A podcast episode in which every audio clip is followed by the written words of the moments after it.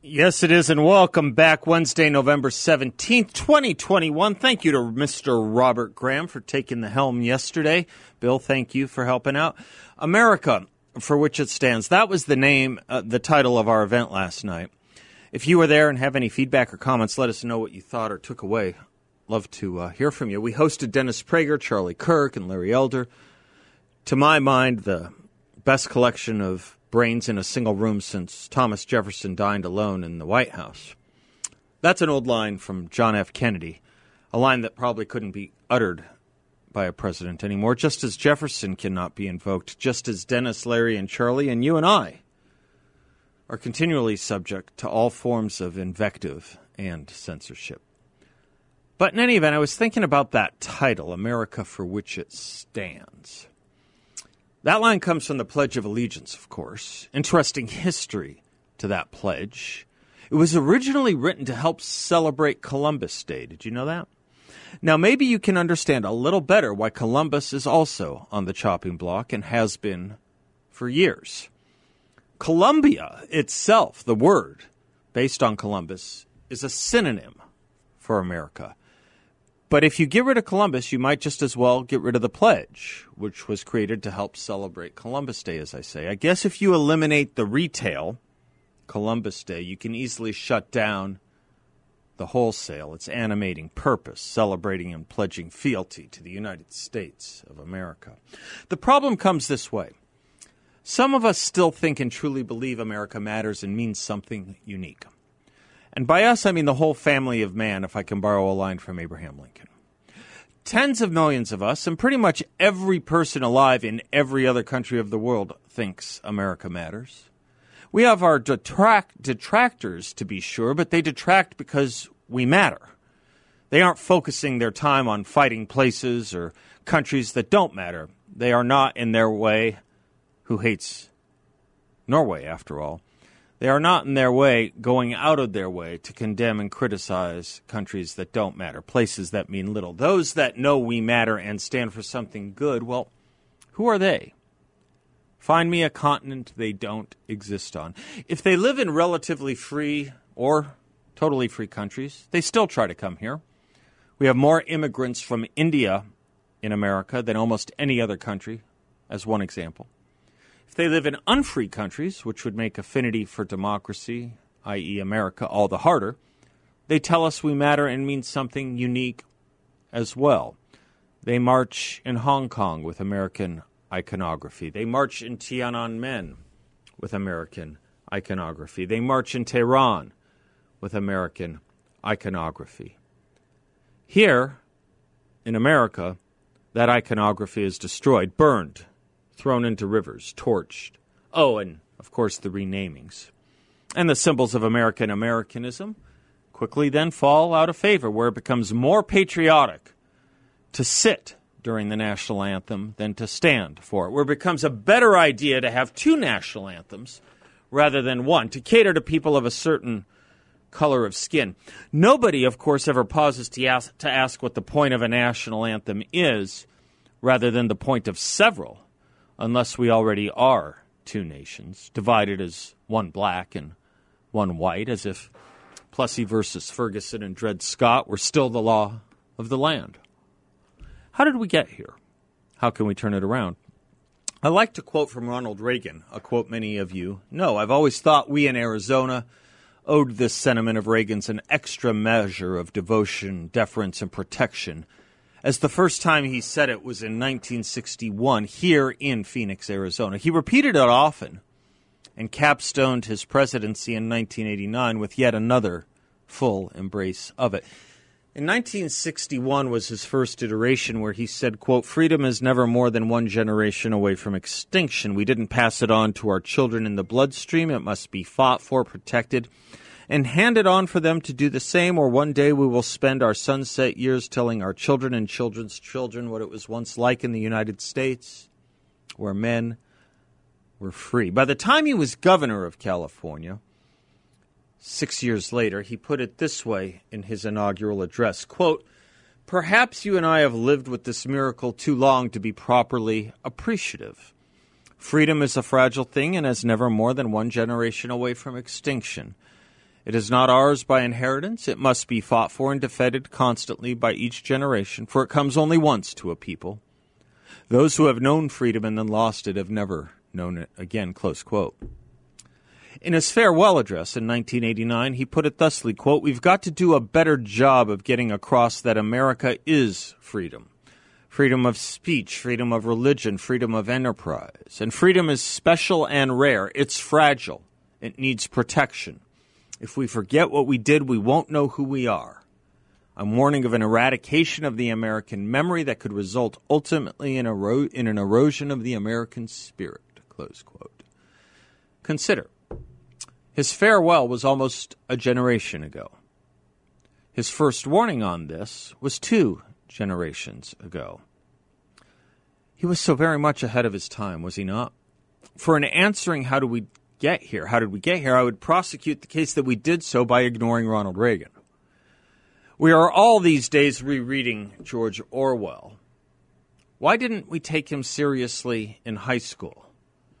Yes, of course, none of us in high school took Orwell's dystopias seriously. We started our day pledging allegiance to the flag. We loved anti communist movies. We hated communism. Even most Democrats or so they said. So we read Orwell at 16 or 17 and thought it all phantasmagorical, perhaps interesting, but not prescriptive or descriptive. Now, if I may, let's go to 1984 and Orwell for a moment. A part we don't quote as often as other parts, but it does say this. Old man Orwell did write this quote By 2050, earlier probably, all real knowledge of old speak will have disappeared. The whole literature of the past will have been destroyed.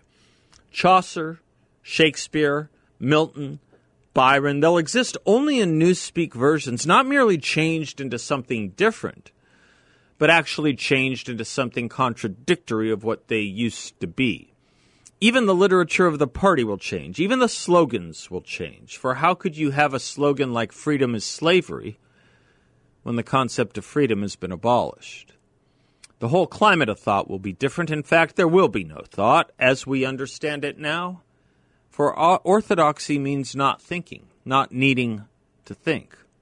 Orthodoxy is unconsciousness. Of co- close quote. Of course, our slogans have changed, and so much else as well. Think, Black Lives Matter has replaced all men are created equal. That's just one of many. One nation under God, indivisible, is an object in our rear view mirror, appearing closer than it is. Columbus Day has a new name. George Washington's and Abraham Lincoln's birthday are now lumped into the same birthdays as Bill Clinton's and Andrew Johnson's and Millard Fillmore's. Schools with the name Jefferson and Lincoln and Douglas being renamed. And of course, Shakespeare is long gone. Never mind Chaucer, Milton, and Byron, which sounds more like a law firm than a curriculum in an AP or other English class. Did you know less than 8% of the nation's top universities require English majors to take a course on Shakespeare? Less than 8%. Literature majors. Less than 8% of literature majors in our top universities require a course in Shakespeare. Now let's never mind high school. Parents and grandparents, you happily, and sometimes not so happily, paid and took out loans for your children and grandchildren to be indoctrinated in this literature of the party, this newspeak. It's a beautiful thing, Orwell writes, quote, the destruction of words. Don't you see that the whole aim of newspeak is to narrow the range of thought? Close quote. So our college students would come home from spring or Christmas break quoting weird French philosophers parents and grandparents had never heard of, justifying violent revolutions in countries nobody would ever want to visit. And we convinced ourselves, didn't we, that it just didn't matter that much, that our children and grandchildren would be just fine once they entered the workforce or adulthood. Well, college and ideology are strong medicines, and they mattered. The ideology of Marx was opposed by what in our colleges? For once you smash the bottle, and Marxist professors smashed a lot of bottles, you can't really put the genie back into it, can you? So we either engaged in preemptive cultural surrender or simply ignored what the kids were telling us. And thus we had a lab leak from the ivory towers. A lab leak that started as a stream and became Niagara Falls. A far more toxic lab leak than anything that came out of Wuhan, for this lab leak affected our brains, not just our lungs. 8 million high school and college graduates a year, steeped in socialist thought, at best steeped in socialist language and manipulation, at best steeped in anti Americanism and blame America First doctrines, at best. And we marvel today as to how we cannot achieve the function after we removed the organ. But liberty and justice for all still matters to us and to others around the world. Among the other books I hope we are all rereading it's not just the, are, are not just those by Orwell, but how about Witness by Whittaker Chambers? If you don't know his story, I urge it on you. If you don't know the book, the same. He speaks of those who left the Communist Party as he was one, writing, quote, It is a fact that a man can join the Communist Party, can be very active in it for years without completely understanding the nature of communism or the political methods that follow inevitably from its vision. One day, such incomplete communists discover that the Communist Party is not what they thought it was. They break with it and turn on it with the range of an honest dupe. A dupe who has given a part of his life to a swindle. Often they forget that it takes two to make a swindle Others remain communists for years, warmed by the light of its vision, firmly closing their eyes to the crimes and horrors inseparable from its practical politics. One day they have to face the facts. They are appalled at what they have abetted.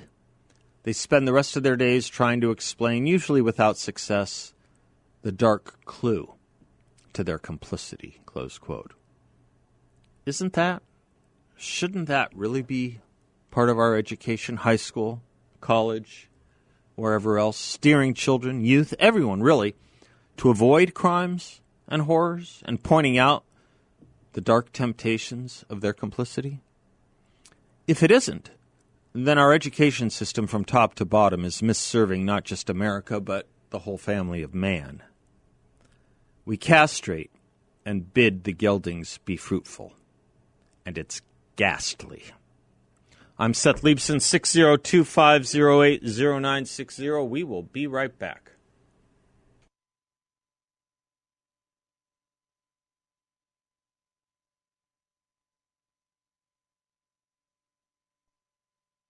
Welcome back to the Seth Leibsohn Show. Um, where to start, locally or nationally? Let's start nationally and uh, deductively move uh, move locally on this really coincidence uh, of stories, coincidence of the sen- well, conterminous would be better, happening at the same time. Coincidence has too many implications of no relationship. These are coterminous, where there is a relationship.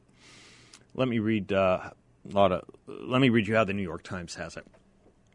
Uh, excuse me, the New York Post. FBI created threat tag to track alleged harassment of educators, according to whistleblower whistleblowers. That's the thing about them, you know? CNN loved them when Trump was president, but, you know, the phrase whistleblower doesn't attach to party, although it can be made to do so by the media. So we'll see how far this story goes. But the FBI created a threat tag to track allegedly menacing statements made against school boards and their members after Attorney General Merrick Garland directed the Bureau to take the lead on the local disputes according to a whistleblower.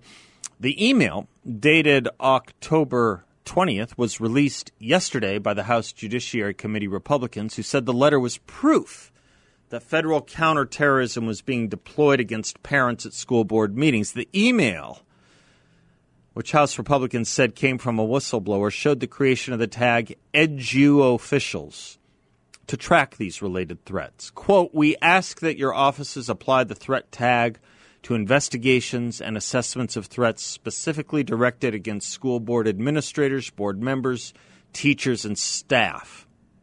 the email to the Criminal Investigative and Counterterrorism Division says. Going on, quote, the purpose of the threat tag is to help scope this threat on a national level and provide an opportunity for comprehensive analysis of the threat picture for effective engagement with law enforcement partners at all levels, close quote. Agents are asked to consider if there's a federal nexus, if there are potential federal violations, and what the motivation is in the letter. The joint message was sent by Carlton Peeples. Sounds like an FBI name, doesn't it? Deputy Assistant De- Director of the FBI, on behalf of leadership of the Criminal Investigation Division. It says the agency's divisions share an obligation to ensure all individuals are able to do their job with threats of violence for from fear of their safety. Now, several interesting things should pop up right away. Making a national issue of what's happening at the school boards. You don't get more local, really, than school board politics. People say, "How about running for dog catcher?" Has anyone ever run for? Is that? Has anyone ever heard of the office? Dog catcher. It'd be a fun thing. Maybe we should. Well, it's pretty automated. Yeah, dog catching. It's been it's been outsourced or or or yeah okay. Wonder where that comes from. We got to look that up, or create bumper stickers, or maybe that could be my next campaign, running for dog catcher. In any event, um, in any event, uh, there is no more local. Is there a position than school board? Is there anything more local than a town hall meeting? like you see depicted in Norman Rockwell's Freedom of Speech, or you saw, and still see actually in some cases in some East Coast towns and hamlets. So they're nationalizing this most local of issues. That's that's certainly one issue problem here. It's not anywhere close to the um, to the worst of it. You know, the FBI does have civil divisions. The FBI does have. You'll show yourself out? Okay. Bill sent me a note. Probably came from Looney Tunes. He was wondering why I wasn't going with it. Well, now I did, and now, okay. Bill often will send me a note and then say, I'll show myself out. Um, there are civil divisions at the FBI. This is in the criminal investigative decision, uh, division, criminal investigative dis- division which is a part of the Criminal Investigative and Counterterrorism Division. So when the Democrats or Garrett Merrick Garland says we aren't treating parents as domestic terrorists, why the heck, why the heck are there these threat tags at the FBI under the Counterterrorism Division of the FBI investigating threats against school board officials. I mean, I assume we'll have the FBI now investigating dairy board officials in the meetings of the dairy board and the pharmaceutical boards and all the other licensure boards that take place in any given state or community. No, that's not even the biggest issue either. It's not the overreach, although that is a big problem and maybe the second biggest problem of it. The problem is it comes with one ideological direction and the politicalization of the FBI, which people used to be stunned when they learned about after, Rich, after Richard Nixon's presidency. They were stunned to learn about it after Richard Nixon. Now they're just depending on it. Now they depend on. What once stunned has become a political process of dependence by the Democratic Party. I have more to say about that. Bear with.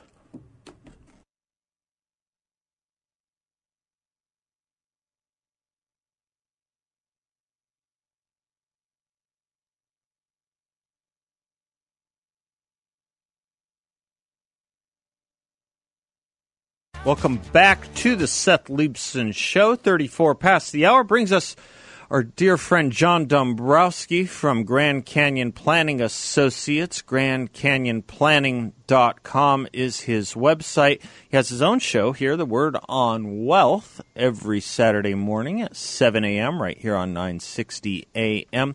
JD, um, how are you, man? It was good to see you last night. was fantastic. You did a great job Oh, up there, thank you. as always. well, and you, you- really looked looked great. you looked better. I like this beard you're working. you like it? Yeah, I do. I'd say I rarely would tell someone to keep a beard. I would tell you to. It works very well for you. Wow, I think so, I think that's the problem with beards. Some people don't have the face for them. It doesn't work for them. I'm one.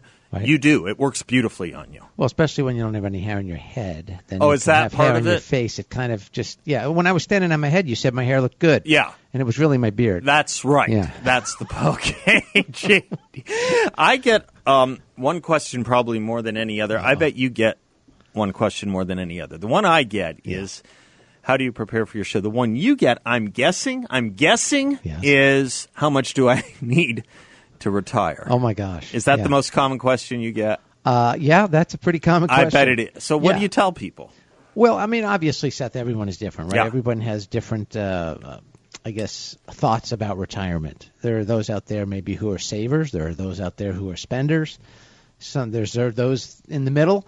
Uh, so we have to look at a variety of different aspects of someone's uh, financial life to be able to understand what they would need in retirement, right? So some people still have a mortgage when they retire. Some people still have student loans when they retire. Yeah.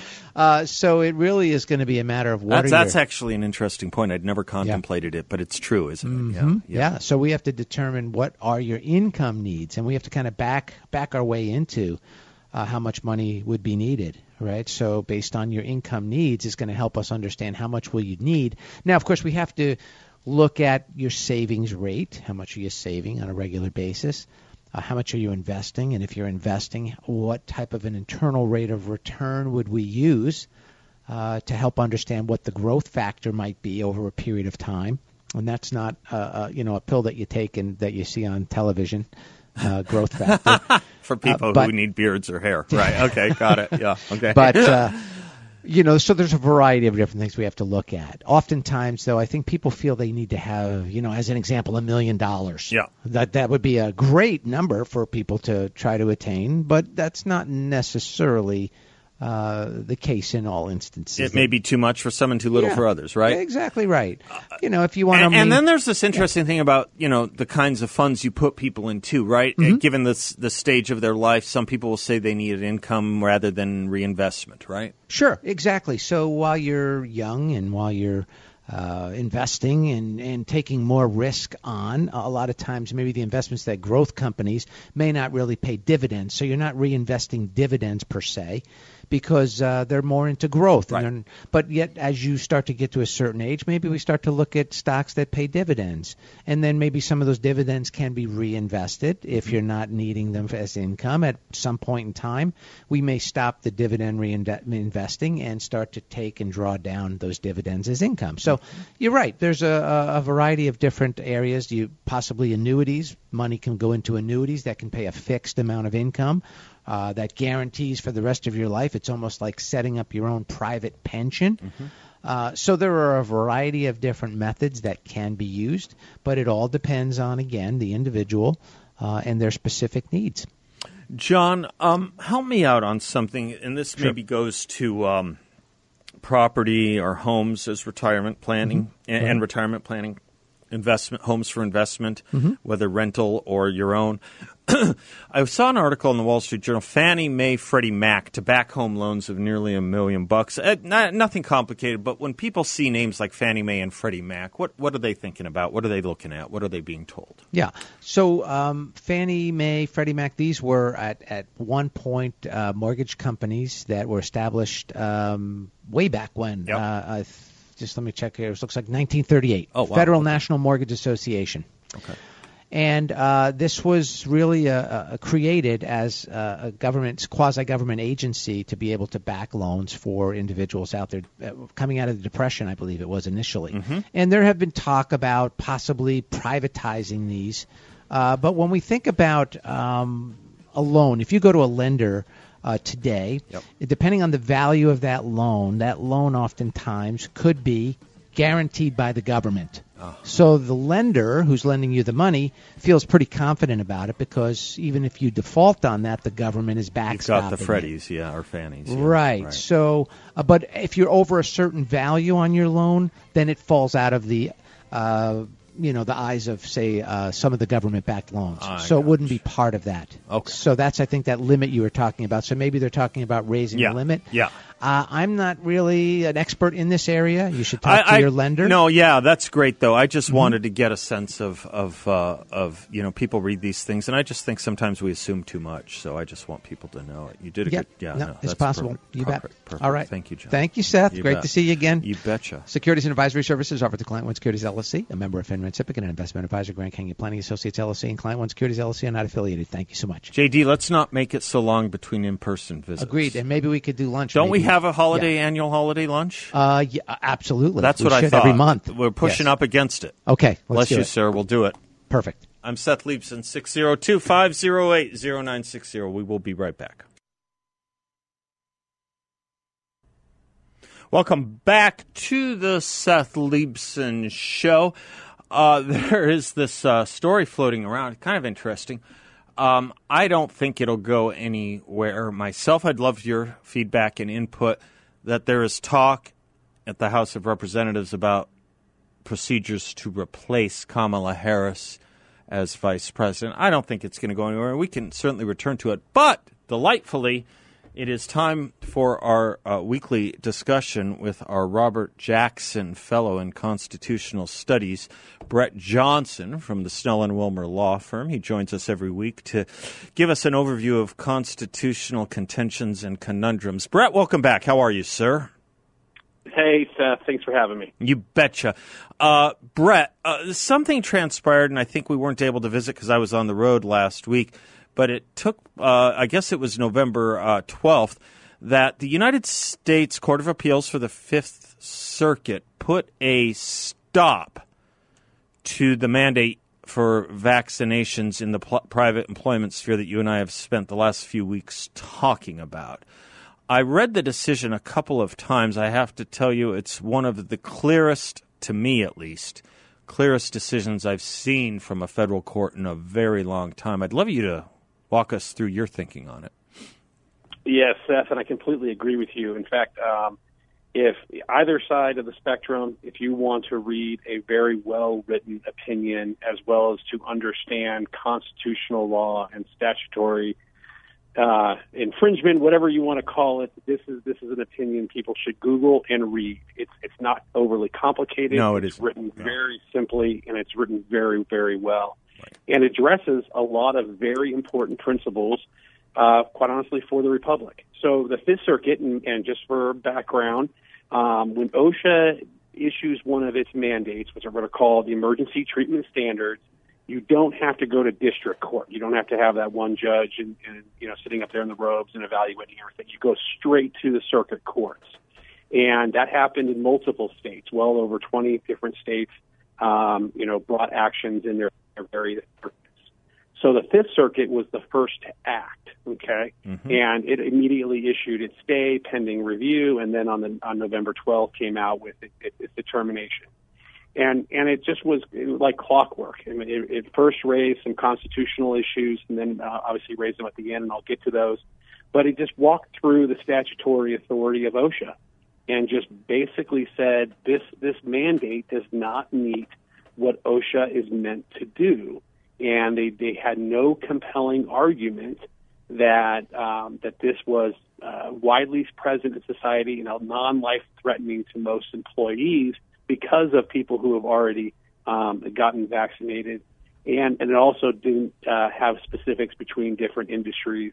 Um, also, uh, one last little issue is that they didn't make no distinction between why they were picking companies that had more than 100 employees, and yet if you had 99 employees and below, um, that that, uh, that was some sort of factor, so that it was basically an arbitrary and capricious type standard. And most importantly, from OSHA, is that OSHA had previously stated that uh, a, a vaccine mandate was not necessary, and then obviously new administration and they changed their mind, and it was well reasoned back then. So, uh, and one last point is, is emergency means emergency. Yeah. And if President Biden thought it was an emergency, OSHA needed to do it two months ago and put this mandate out there rather than waiting the two months and then also wait another two months for implementation. So we're kind of outside. yeah, I, I, thought that was actually. Yeah, no. That, thank you for that analysis, Brett. That's that's really good. And, and I and I and I would encourage people when they do read it to read the footnotes um, because yes. they are fantastic. That one, there's a footnote on the point you were just making that I thought was was classic. Um, can I do it with you? The president announced his intention to impose a national vaccine mandate on September 9th. OSHA issued the mandate nearly two months later on November 5th, and the mandate itself prominently features yet another two month delay. One could query how an emergency could prompt such a deliberate response. In other words, this whole mandate business has consumed what, 25% of our entire COVID experience without implementation yet? Hard to call that an oh. emergency, oh, right? That, that, that, that's exactly right. And, and I think also just from you know, a federalism type concept. You know, the federal government is not supposed to be doing what the states are doing, which is, you know, states have police power, the federal government does not. So when the federal, I love this language, the fed, when the federal government acts, it's supposed to act as a scalpel according to its parameters. Right. And what the Fifth Circuit said here is, is that OSHA and President Biden were acting as a sledgehammer on basically destroying the economy of multiple industries throughout America. And I, and I thought that was that was really telling when they when they used that type of language because that that shows overreach um, for a lot of different issues in, in the federal sphere but they really, really um, articulated it well here. Uh, yes, uh, they certainly did. I, I also I was going over with the audience the other day. Uh, I'd love your take. I think I said I would I, I wanted your take on it. Um, uh, to the audience, which was this issue of over overbroad or over inclusive and under inclusive underbroad. I thought that discussion was extremely clear and helpful as well because a statute can fall on either one. This has both, right? A statute or an order, that's, right? That, that's that's right, and and in, in theory, those are supposed to be contradictory terms. You're you're, you're yeah. never supposed to be able to do both yeah, at once. Right. And uh, and and OSHA uh, remarkably was able to do both. Yeah. And, and the way that they articulated that was just um, was was just remarkable by by uh, lending into that, as well as you know our our legislature, our Congress, and in states we have the legislatures, but Congress is supposed to be passing these, and there and what what the court also said it in in more of a dicta towards the end on the constitutional side is is that Congress cannot delegate its power. Right. This is the old it's non-delegation Cong- doctrine, right? Right, which was back in the 30s. You know, it hasn't gotten a lot of traction. Right. It was tried to be used against state governments recently on on the um, right when COVID came out. Didn't really get a lot of traction, but in being used against the federal government, um, it, it makes a lot of sense because it, the legislature cannot give basically carte blanche to some bureaucrat uh, who might be be in D.C., might not be in D.C., and then to impact all health policy, which was not what OSHA was meant to do, health policy for the entire United States. So it's it's it, it this is going to have ramifications not just on the vaccine mandate, but in regard to a host of other overreach activities by the federal government. And I don't know if you agree with me on this. I was telling the audience as well if they don't have time to read the 20 page opinion, though it's very clear, just read the concurrence. Uh, it, it, it's about a page. And uh, its last sentence, I think, or last two sentences, I think, are also praiseworthy. Whether Congress could enact such a sweeping mandate under its commerce power would pose a hard question. Whether OSHA can do so does not. I love that kind of clarity. I love that. I do. I do too. I do too. So, uh, you know, unfortunately, you know, um, and we talked about this also here in Arizona. Yeah. Um, one of the federal court judges uh, did not go with what the attorney general wanted um, in regard to government contractors. Right. So, um, government contractors, they're still they're rolling out the what we call the federal acquisition regulation clause to to require um, federal government contractors to uh, to be vaccinated. But you know, it, it, I always thought uh, that was going to be a different constitutional analysis. I always kind of thought it, would be. Yeah, it, yeah, it is, and and and that the, the judge in that case, uh, Judge Liburdi, he basically said is that if you take the government's money Yeah. and decide to basically get in bed with the government, Yep. you're going to have to Yep. um, live up to their their, their requirements. Oh my So, gosh, you've uh, served on enough yeah. nonprofit boards to know that too, haven't you? right. yeah, right, right. right, right. Yeah. Uh, I would love to do more in depth on all of this. I have a feeling we're not going to have any shortage of constitutional. Maybe we could look at some of this stuff on the school boards next week a little bit. Would that be would that be interesting to folks? I think it would be. Uh, if if you would be Absolutely. interested, let's talk about um, the constitutionality of the federal government. And uh, looks like we have a new story on a whistleblower at the Department of Justice and the FBI on monitoring and uh, policing school board activity. Could we do a little federalism in that next uh, in our next installment, uh, Dr. Johnson? Absol- absolutely. Looking forward to it. Brett Johnson from Oh. Snell and Wilmer, our Robert Jackson Scholar in Constitutional Studies. Yes, sir. Thank you, Brett. Thank you, Seth. Bless you. We will be right back.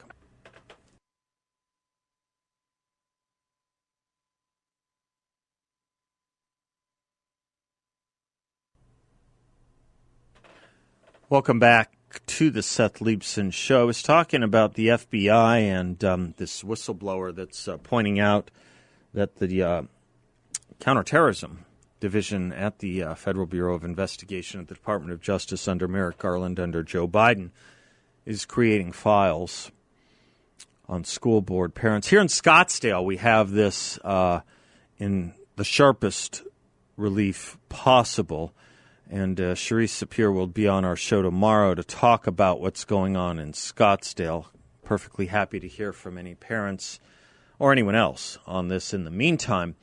But Laurie Roberts in the Arizona Republic today, uh, someone I um, I don't quote very often. I think it'd be fair that she would call herself a liberal columnist, and I think liberal is fair, by the way, not left but liberal.